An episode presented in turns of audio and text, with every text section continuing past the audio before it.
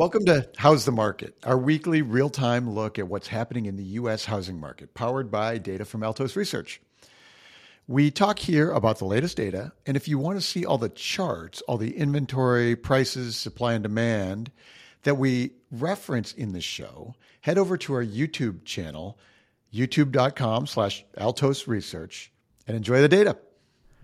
The same trends of the last few weeks are still dominant this week in the housing market. Mortgage rates continue to climb. It's uh, not uncommon to hear rates quoted at over 8% for a 30 year fixed mortgage now. Conventional home buyers, those that stretch to make a down payment and maximize their home for their payment, are an increasingly tight bind. And it's, it's not a surprise that they are sitting on the sidelines. Uh, as the existing homes sit on the market longer, inventory builds late in the year, and some price discounts are starting to creep into view. Uh, unfortunately for buyers, none of these trends are moving very significantly. Uh, sellers are sitting on the sidelines too. So even though inventory is climbing in most places in the country, selection for buyers remains incredibly tight inventory is climbing, but unless you're in like Austin, uh, there's just not a lot of homes on the market. Austin is maybe the one big m- market in the country that has more available inventory now of unsold homes on the market than than any time in the last decade. Um, a lot of what we're seeing now mirrors the fourth quarter of last year and is not surprising. Uh, we've been talking about how the the impact of potentially eight percent mortgage rates for several months now.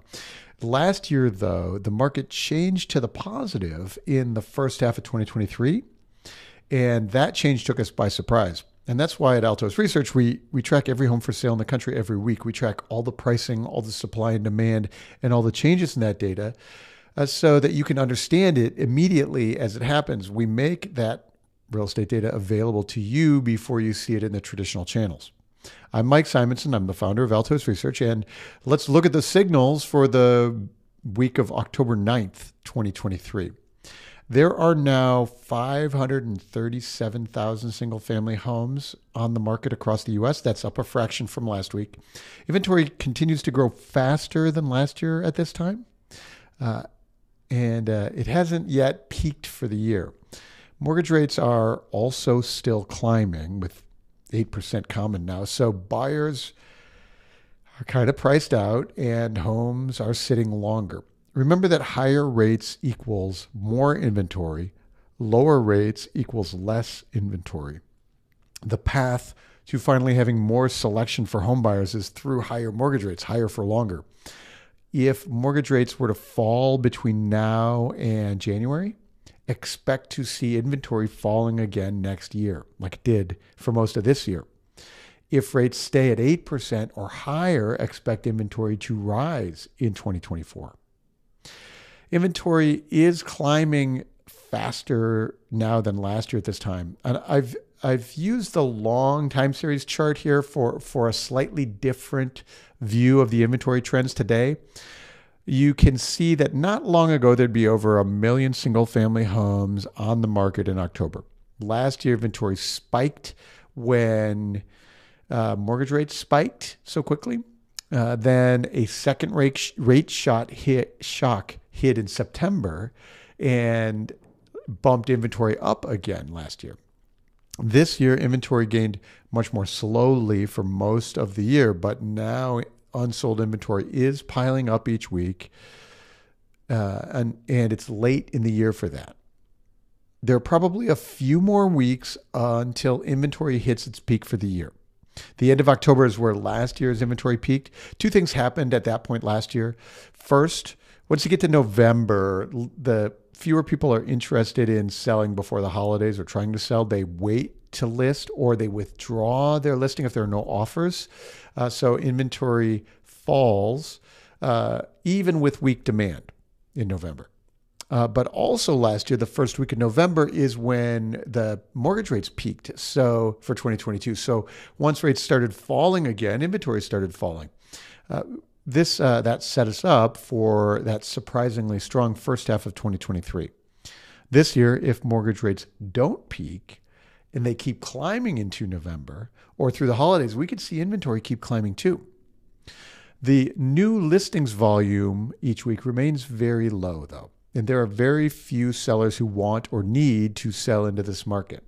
There's certainly no flood of sellers. 58,000 new single family home listings hit this week, hit the market this week, and, and that's roughly the same pace as the last few weeks and the same pace as last year at this time.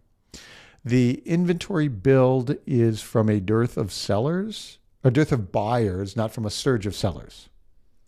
Both uh, home buyers and home sellers really are, are waiting on the sidelines right now. There were actually more sales contracts started this week than a year ago, the same week a year ago. Sales have been consistently fewer all year long, but last October is when the brakes really slammed on. 58,000 uh, new contracts for single family homes this week. That's 8% more than the same week last year. There are only 327,000 single family homes in contract right now. That's shockingly few. So while the comparison to last year gets easier now, there are still no signs of the sales rate improving yet. And of course, why would there be? It sounds like the most expensive time for to buy a house in decades. And even if you're a cash heavy buyer, your selection is still not great yet. Uh, in this chart, each bar is the total number of homes in contract at contract pending stage at any given moment. The light portion of the bar are the new pendings each week. Last year, the light portion of the bar was shrinking dramatically each week with fewer and fewer sales. This year, the sales rate has been low, lower than last year. Uh, it's late in the season, so there are always fewer sales in October than in the early summer. But this year's October decline is less abrupt than last year. It's just another sign that inventory is increasing because buyers are holding back um, and homes are just sitting on the market a little longer. One number that's fascinating to watch is the proportion of listings withdrawn from the market versus those going into contract each week. Withdrawals every year climb in the fourth quarter as we approach the holidays. Many of these homes will get re- relisted next year. But what's notable is that last October, the withdrawals were happening at a much higher rate, much greater pace than they are now. Last year, home sellers were still surprised. Many of them were still surprised at how quickly the market had changed. And at that time, we saw only, this time last year, we only saw only 52,000 new contracts with another 40,000 that had been withdrawn. This year, we have slightly more sales and this week and about 25% fewer withdrawals. So the sellers this year are much more prepared emotionally for what the market's actually doing. Uh, here's a different view of price reductions than I've uh, recently shared. So there are 30, now 37.5% of the homes on the market that have taken a price cut uh, recently from the original list price. There are more price cuts now than any year, recent year, except last year. Uh, which the chart illustrates really that tight band for normal markets. How normally they uh, about a third of homes take a price cut before they sell when more than that need to cut their price, it's because demand is weak. And that bodes bearish for future sales prices. Uh, that's sort of where we are now. At the far right end of the chart, uh, a, th- a third of home sellers expect to cut their price, but 37.5 have had to do so. 37.5% have had to do so. So last year, that number was over 40% in October. So this il- illustrates how the downward pressure on prices now are less than they were in the fourth quarter of last year. Uh, though remember that because inventory isn't done climbing yet for the year, we can expect that price cuts are not done climbing either. So especially if rates rates keep climbing, you know the market could grow as weak as last year, uh, but it's not there yet. Uh, another thing that this illustrates for us is the last time mortgage rates rose back in 2018, we can see that price reductions climbed at that time as well. That was just a you know a four percent to five percent move, 100 basis points. Last year, rates spiked 450 basis points, and price reductions skyrocketed. This year's another pretty big move in rates. So, buy, as home buyers hold back, sellers don't get their offers, so they start cutting prices. So you can really measure the relative levels of home buyer demand by the change in price reductions. And right now, it shows demand is lighter than any recent year, though not as cold yet as last year. The median price of single family homes eh, across the country now is just under $440,000, though that's basically unchanged uh, for several weeks we can see that the active market is starting to feel price reductions with weaker demand. Um, and we can see that dark red line here, the overall pressures on home prices is, again, lighter than last year at this time. And I think that's because the home sellers are much more prepared than they were last fall.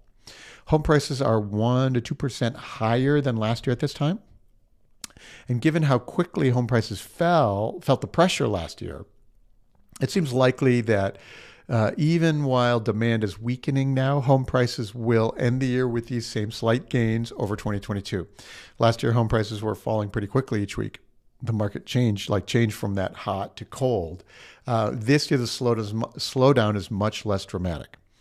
Prices, uh, price declines are part of the season, of course, and the best properties get listed with the best premiums in the second quarter and each year, and so prices always decline in the fall and winter. But Last year's change was stronger than seasonal. The median price of the new listings is $395,000. That's also unchanged from last week, a couple percent higher than last October.